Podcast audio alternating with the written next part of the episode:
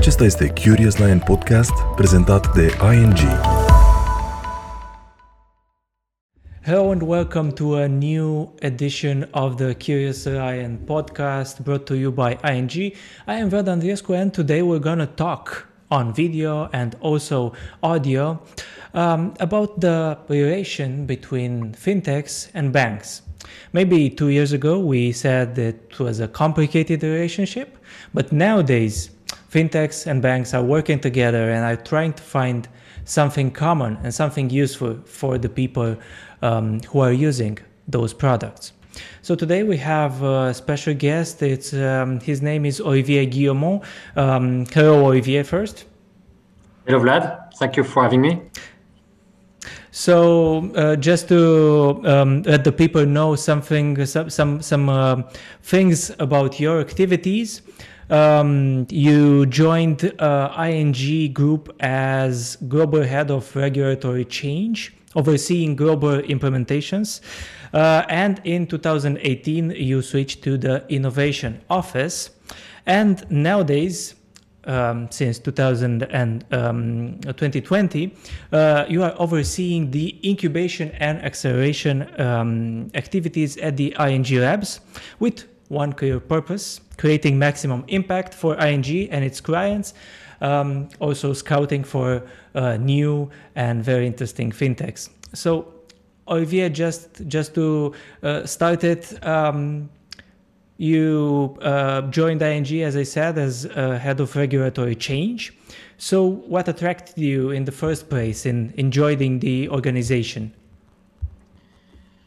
Wow, it's uh, so I think it started a long time ago because before joining ING, I worked uh, 10 years for Accenture, a big consulting company, right? And then I uh, created mm-hmm. my own company, and after that, I, I, joined ING. So ING used to be my client when I was a consultant at Accenture, but also at the time I was, I do remember, I was living in in France, um, and then I, it was a time that ING Direct was launched globally and I remember that I received those orange letter telling me that you know this new bank was coming with this new completely new proposition of uh, no branch and a higher saving rate. And I was uh, a student at the time, or you know I was just starting my career, and I was quite sensitive to those higher saving rates. And I, I was quite impressed by you know this complete change of uh, of business model. So then I thought, okay, ING interesting. And with this lion, what is this? And, and, years later, when working in the corporate world, you know, I, I, ING being my client, I always had a special, you know, connection with ING. So then when, when I asked myself after my exit of the, the startup I created, what, what, what is it that I want to do? And I thought, well, you know, working for a bank and actually for ING is something I would like to, to try. So that's how basically uh, I got into, uh, into ING.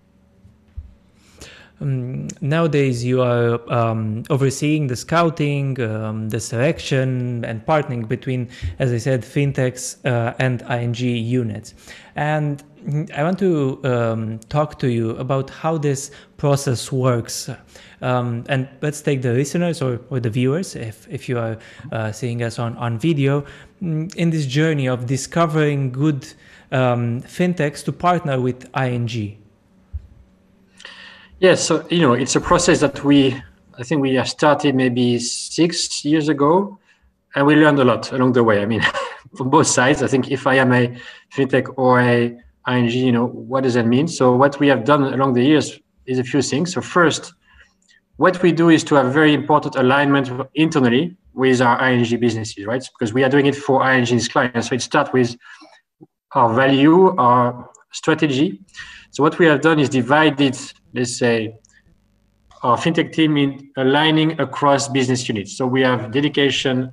We are very close to the business unit, so we understand which what each business unit wants to achieve. What are their goals? What are the pain points? The opportunity that we see, and that's why it starts with a very clear idea where we want to improve, or where we want to add, or where we want to accelerate. Um, which then define the framework in which we are open for partnership, right? Um, and this is where we, we do, let's say, specific scouting. One thing that we do is together with the business heads, we define what are the criteria for success. Uh, and there are many across the different verticals, right? So what about the team? So when we look into a fintech, you know, we look into the team because the team is very important. We look into the product, obviously. We look into um, the scalability of the, the fintech.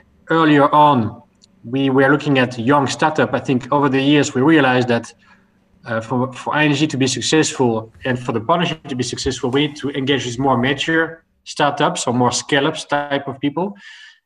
And for us, what important criteria is to, to uh, that each startup uh, or scale-up in this case has to have at least one uh, implementation with a regulated company, because then it will it will help us uh, tremendously along the way. So we apply this criteria, and then we go from a long list to a short list, right? And from that short list, then we do what we call rapid proof concepts in a couple of weeks on our infrastructure, and then we go to one selection, which is you know jointly agreed with the business and obviously with the fintech. We also jointly agree on the success criteria, and then we do a, a pilot for a limited number of clients or a limited number of countries. And depending on the outcome, then we go hopefully to commercial contract, right?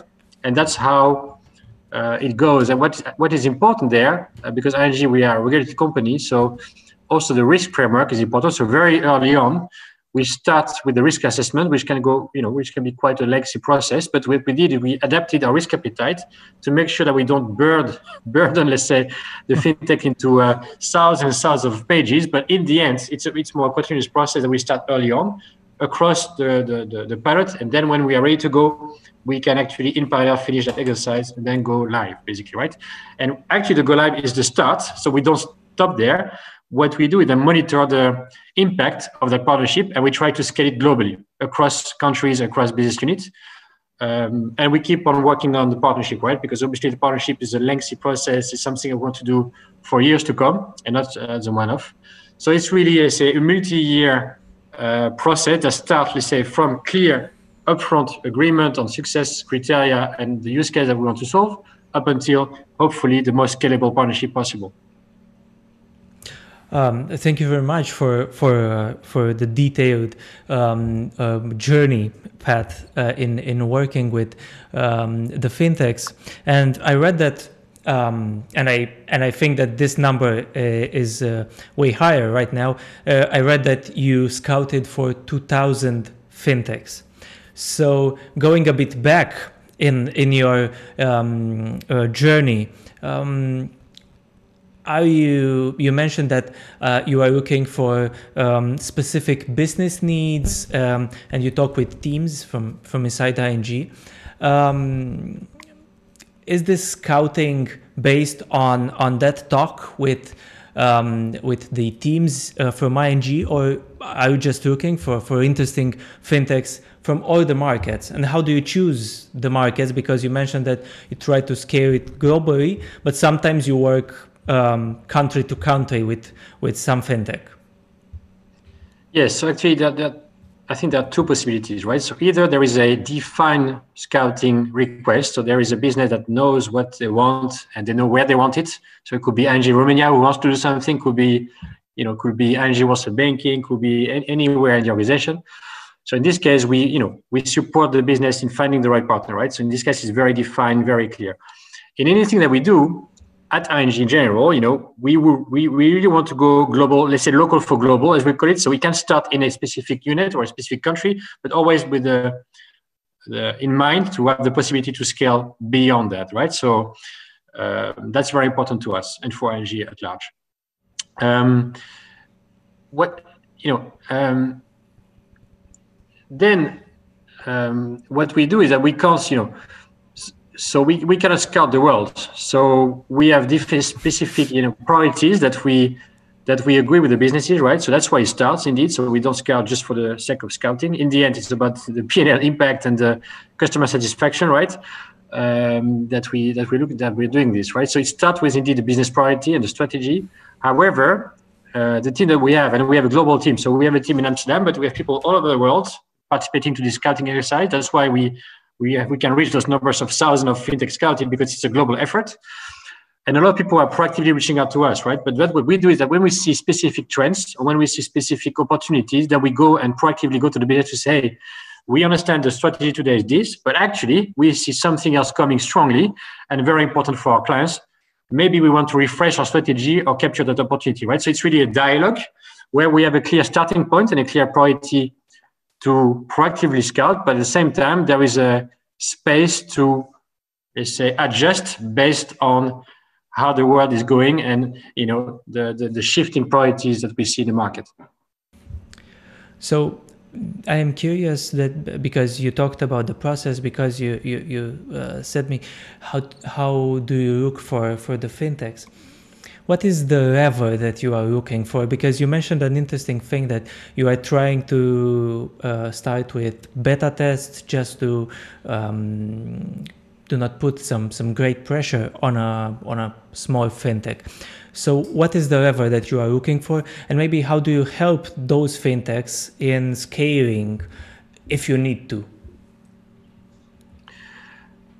Look, in the end, it takes two to tango, right? So indeed, what we do, but also also for ourselves, right? Internally, we want to make sure that we understand, uh, and we and we do that also with the end customer in mind, and we do that. We validate as we go. So we have a specific methodology to make sure that we don't go to the market without having all the pre-validation, right? In terms of value that we bring to our customers, right? So that's something that we do in in a controlled way, I should say.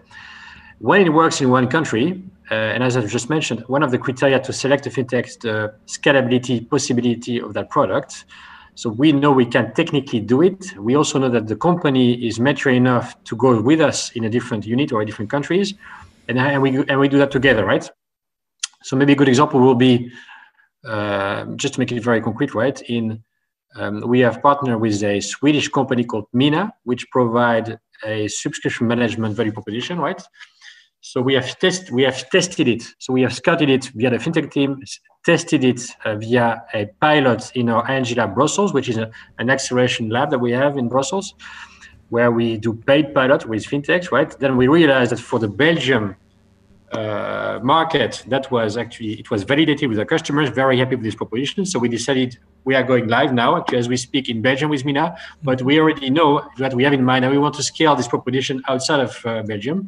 Why? Because we know that they are already live in the Nordics. They are, they have demonstrated they can be live in three countries, which is you know quite special for fintech, right? So for us, it makes it very attractive because then we know that we can scale it, you know, in other countries in Europe, but also outside of Europe.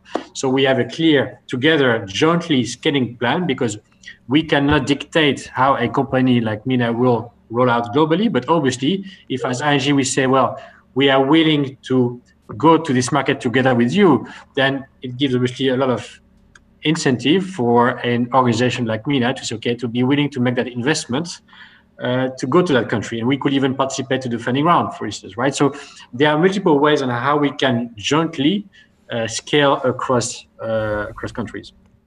So, um, because you mentioned uh, you mentioned Minna, um, and it's it's a very interesting example can you give us some more examples uh, from around the markets you are um, present with with ING of fintechs and products that you are um, proposing basically to the to the customer. And afterwards we're gonna go to how they are basically pitched to to your customers.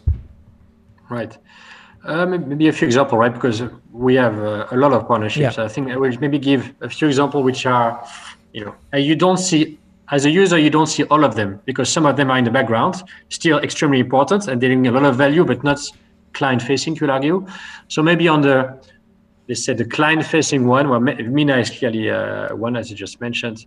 Um, and some of them we are partnering, but some of them we are creating ourselves. So we'll come back to that later on, maybe when you want to discuss uh, what we do in ING Labs. But so focusing specifically on the partnerships, so Minna, I just mentioned about it. I think another one which I think is interesting is something called Scalable Capital in Germany, which looks into providing robo-advisor type of services. So that's we, let's say, a very uh, easy and attractive way of uh, investment. So providing, you know, retail investments uh, so that is something that we are partnering with ING Germany. So between ING Germany and Scalable Capital, uh, and that's you know the result were, were amazing. Where in, in, three months' time we reached half a billion asset under management. Right? And the idea is, you know, uh, we have integrated the Scalable Capital proposition as a referral into the ING channel. But I'm always having this loop back. So as an ING customer, it's very easy for me to take full benefit from the what the fintech in this case Scalable Capital has to offer but I, I don't need to to leave my ING, uh, let's say, uh, channel to see the result of my investment. Uh, so, but you know, it's another it's another example of uh, of um, I think interesting uh, an interesting fintech which is really client facing. Another one, staying in Germany, will be more for the SME side, so small medium enterprise, where we announced a couple of uh, months ago a partnership, I think a, a unique partnership with Amazon, whereby if I am a merchant and I want to sell my services and my product on Amazon and I need financing, I can automatically receive my loans via ING Germany. And that I mean, the reason why we can do this is because we bought a fintech in Germany called Lendico, who is bringing to ING this technical capability of having this, uh, let's say, seamless real-time lending proposition for SME uh, on the Amazon platform. So those are, I think, maybe just three examples of both for retail and for SME of, I think, very attractive proposition for our, for our customers. In the background, so maybe something that we don't see as a user, but extremely important to you know for, for our clients and for ourselves, is the automation part and the way we took care of, of, of data privacy, right? And for that, we have a very interesting partnership with a company called Eigen Technology, who basically uh, provides NLP, so natural language processing technology, to do to automate repapering. So as a bank, we have you know millions of customers, and our regulations impose to have you know a lot of papers and a lot of contracts. But then we want to make sure that we uh, don't need to have you know thousands of people to read everything and to retype everything. So we have an engine that actually automatically um, uh, scan across all documentation is able to intelligently you know pick up the right wording and then automatically can process information.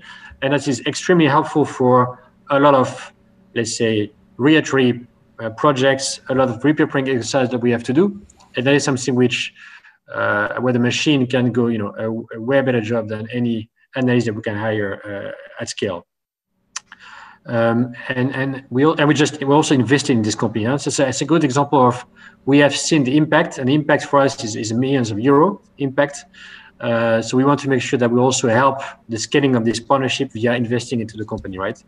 And we did the same, uh, which will be announced I think next week with a company called Exate, who looks into how to take care of data privacy. And for us, it's very important as a bank to make sure that we are on top of the game when it comes to managing data privacy.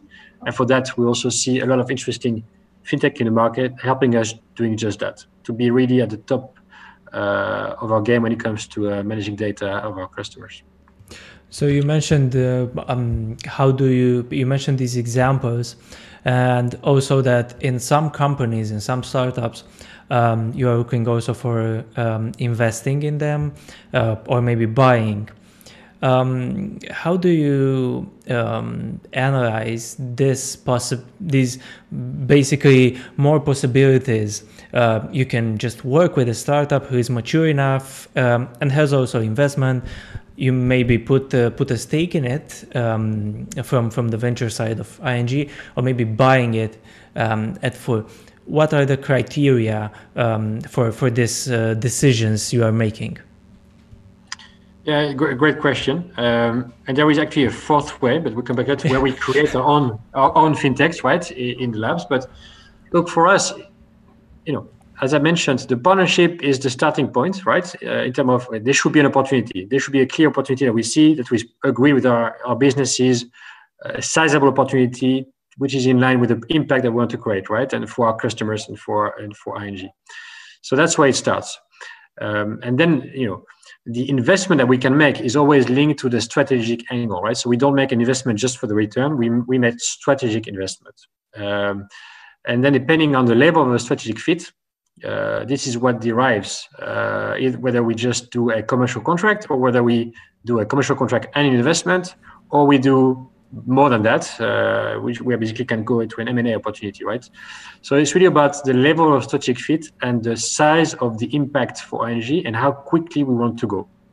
So there is no, obviously, a, Uh, a automated tree, decision tree for this, but I would say it starts with the opportunity to partner, the size of the opportunity, how quickly we want to go, and how special that is, right? So if it's a commodity, I'll give you a few examples, right? If it's if we feel that it's a technology which is already a community and we don't gain any advantage by buying it, then why should we do that, right? In this case, you want to partner and you want to go quickly and benefit from the the great capability to go faster to the market, right?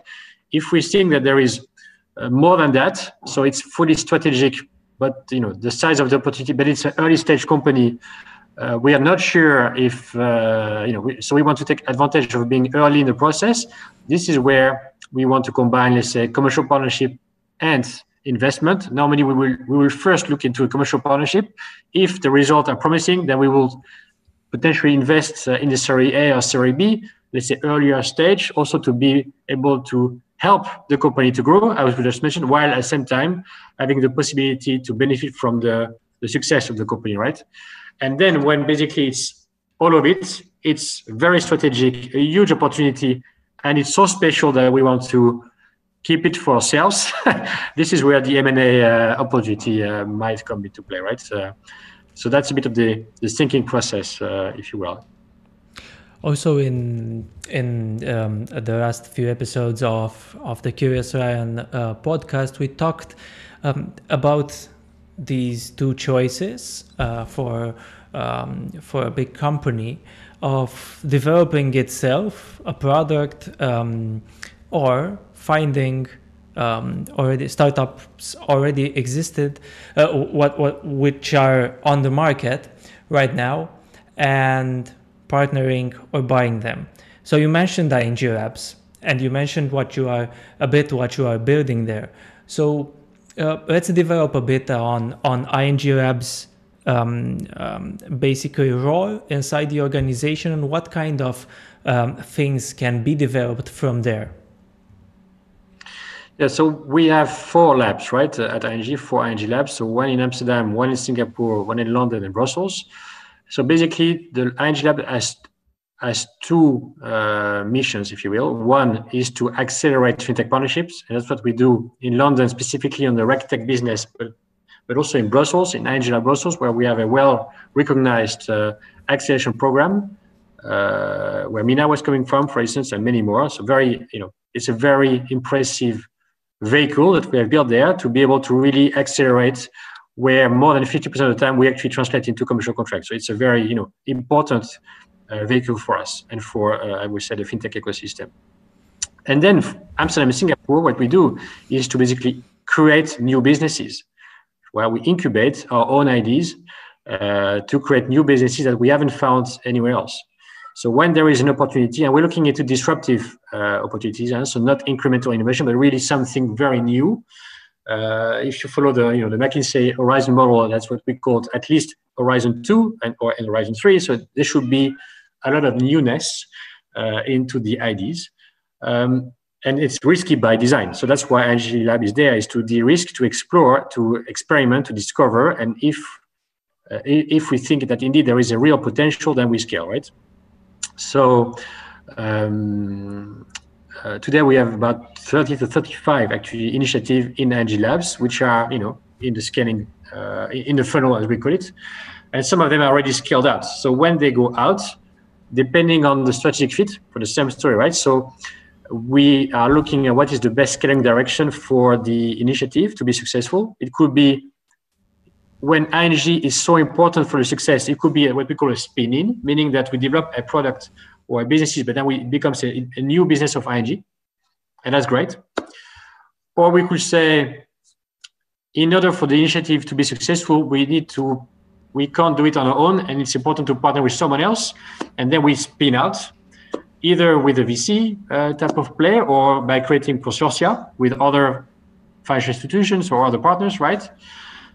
And lately, and, and, and lastly, if we think it's so, you know, important for ING, but that still needs uh, to be growing outside of ING.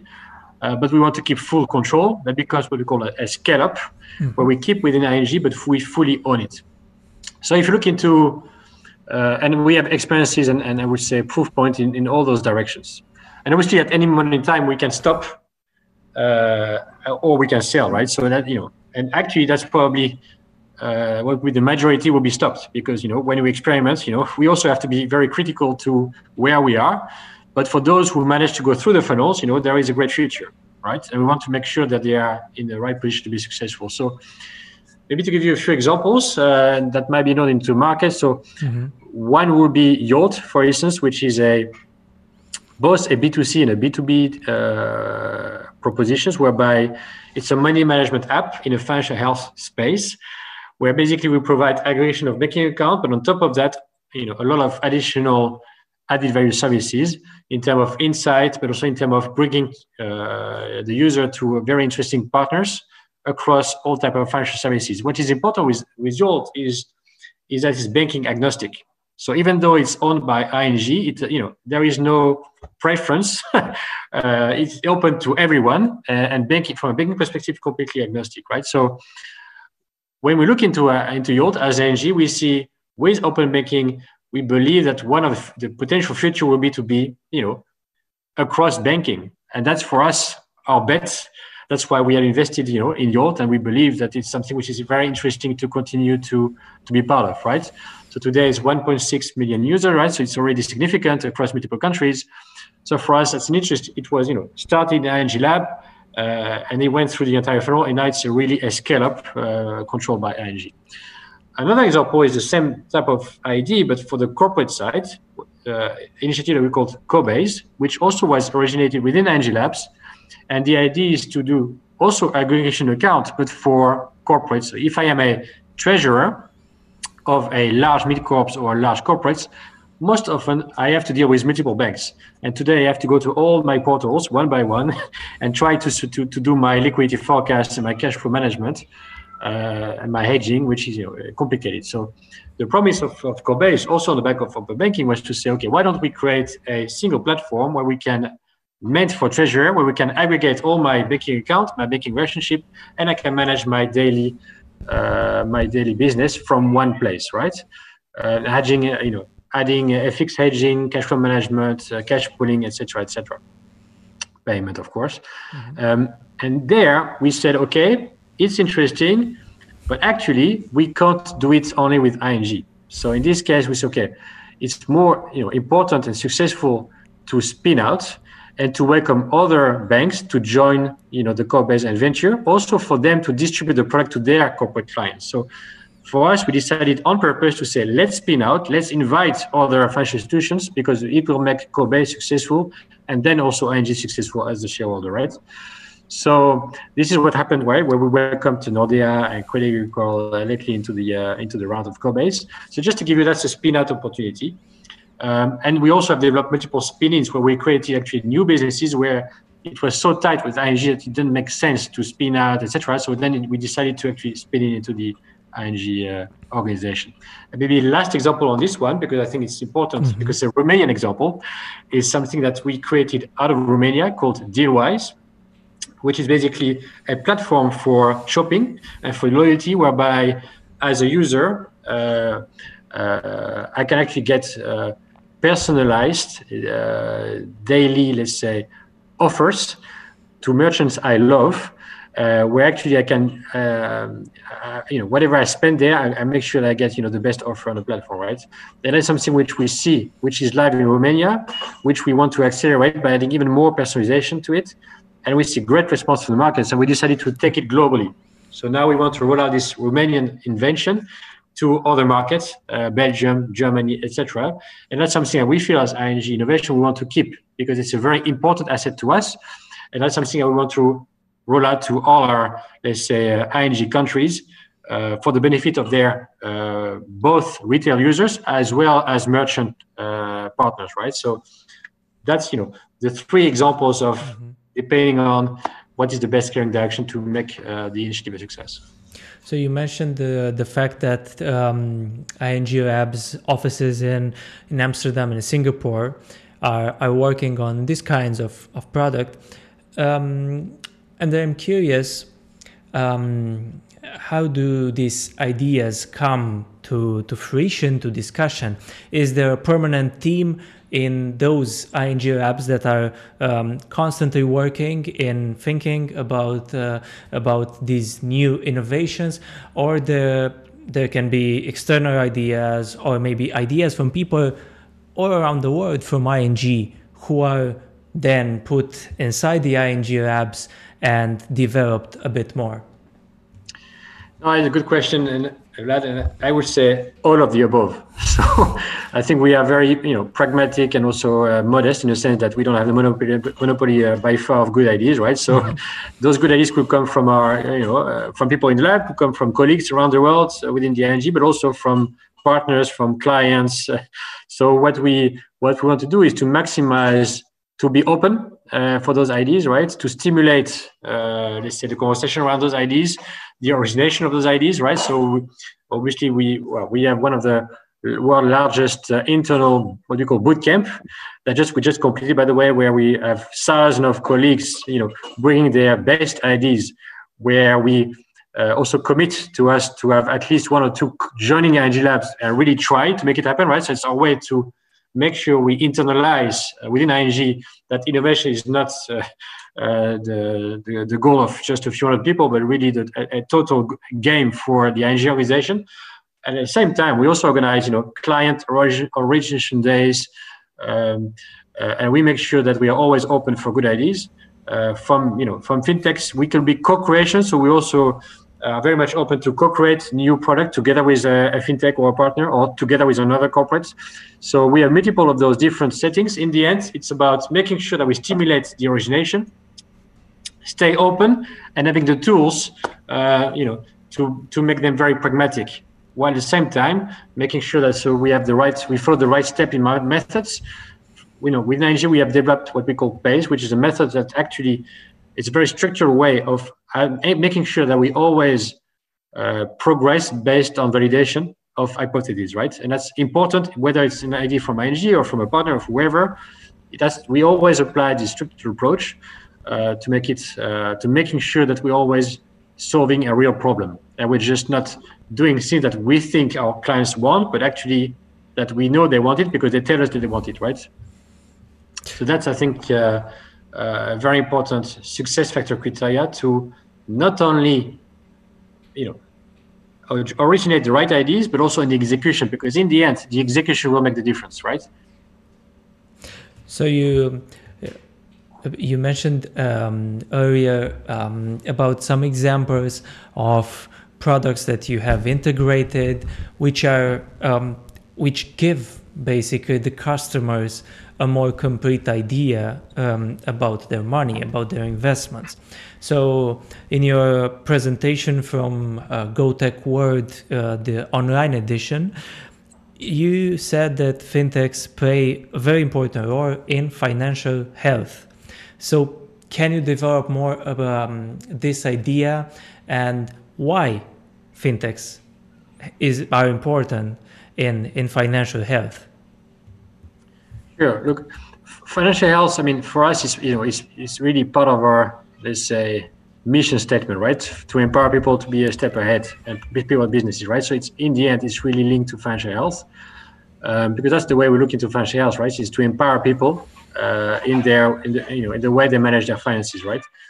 Um, so that, you know, it doesn't get, get more strategic than that for for ING and how we do it uh, this is where you know we come back to the why partner with fintech and why fintech is important. What we've seen, I think, in the last five to ten years, is that fintechs unbundle financial services, right? So they they are providing a granularity level that we haven't we didn't see before, where people will be used to have you know big blocks of software. Say, okay, this is the you know the big value proposition. Actually, fintechs provide that very very specific granular service that that uh, that can be very uh, useful for our clients and for ING. So it's not always the best answer, but it's definitely part of the solution, right?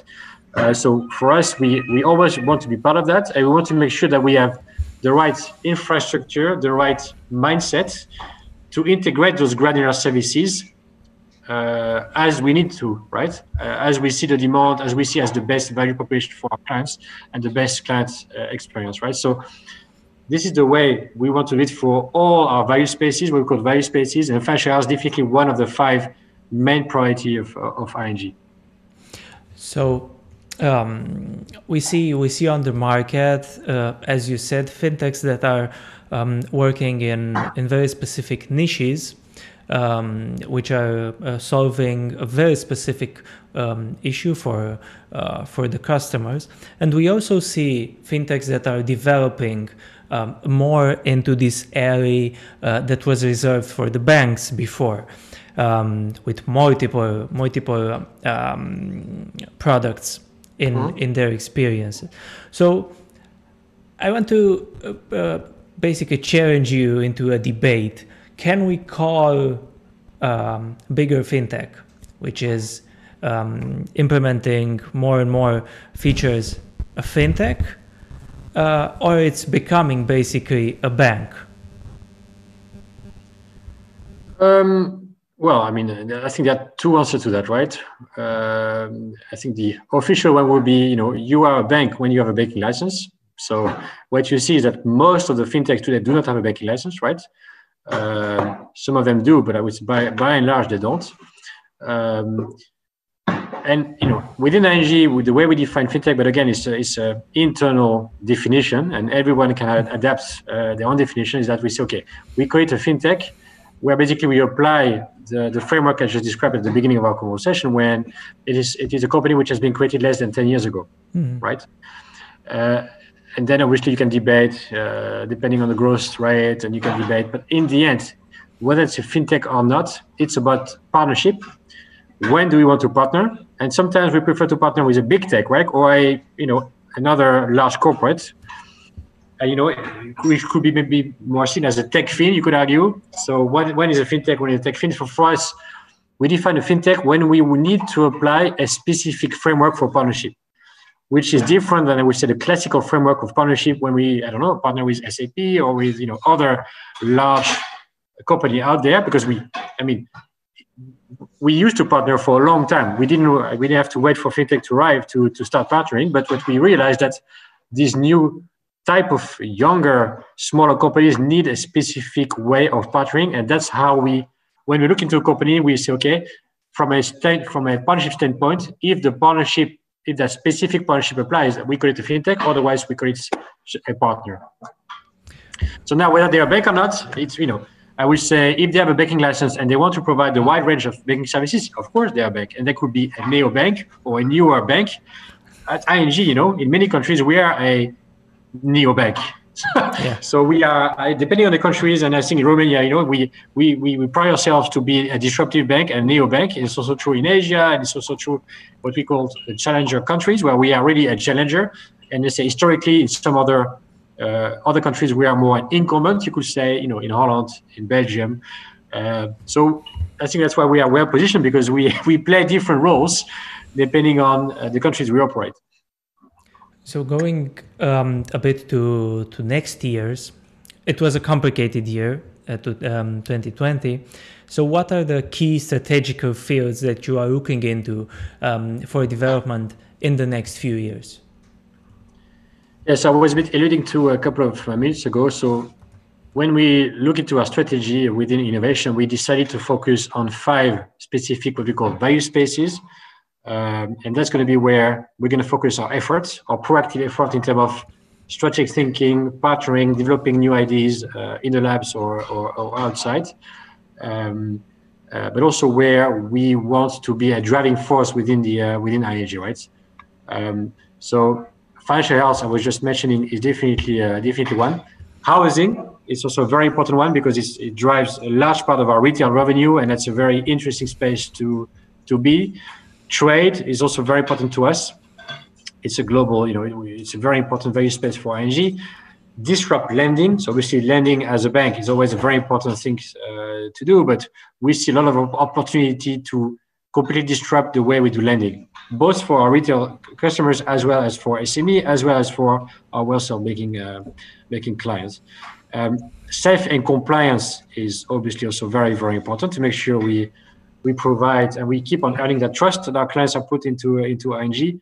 But also there there are many interesting propositions that we can bring to the market uh, and to turn uh, let's say this into a business opportunity, right? So those are let's say the five specific value spaces in which for the months to come and years to come we really want to uh, to have a specific focus. So because I mentioned about 2020 and it being a very uh, weird and special year.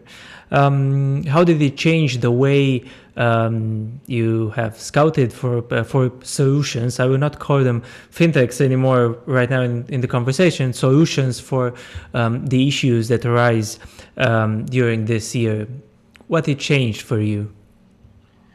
I think it changed a lot. So, on one hand, in overall, and I think it's true for everyone, it only accelerated the need to digitization, right? So, I think overall, and we've seen a surge in the in mobile uh, transactions and and, and and, and, and mobile becoming you know the, by far the primary channel. So i would say digital mobile acceleration of digitization is just now more than ever a reality right?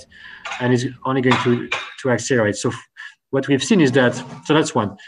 Um, so the need to even go faster uh, is clearly there. And how to go faster?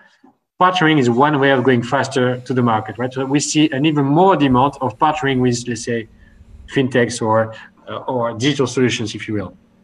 So I would say the demand toward our team of finding the right partners from business unit has increased massively. Uh, second, obviously, our clients also suffering a lot from this situation. So we are we need and we want to be there for them uh, in many ways. You know, uh, giving uh, some payment holidays, but also thinking along, right? Um, so there, uh, uh, some of our partners are actually fintechs who are also suffering from that in terms of funding, uh, in terms of having you know difficulty to face this situation. So we also here with them to see funding wise how we can you know help them when it makes sense. So also via our ING Ventures uh, fund. So how do we make sure that we help the companies in which we have invested in our portfolio? Um, and I think, uh, yeah. So and the third way is that the way we scout, you know, now I, you know, I am in Romania today, and in five minutes I might be in Asia, and in 50 minutes I can be in the US. So the way we scout is also easier in a sense because you know all the uh, all the great events are now fully digital. People can find themselves everywhere, so the, the, the marketplace is fully global. So it's much easier to uh, get into contact of anyone. Uh, but it also makes the choice more complicated, right? Because then you get exposed to so many possibilities. So it's about focus. It's about having clear upfront criteria, as we discussed upfront, to make sure that you really, fo- you know, focus your time and energy and money on basically something that makes sense jointly. Uh, and that's both a challenge and opportunity in these COVID times. Yeah. Olivier, thank you very much for, for the details and for for um, this journey into how um, you look for, for innovation inside and outside the organization. You're welcome, Vlad. Thank you very much. And thank you for everyone who listened or watched the Curious Lion podcast. Today we talked about how banks and fintechs can work together in the end for our good, for the customers' good, for the good of the businesses. Uh, my name is Vlad Andreescu, and have a safe and good day.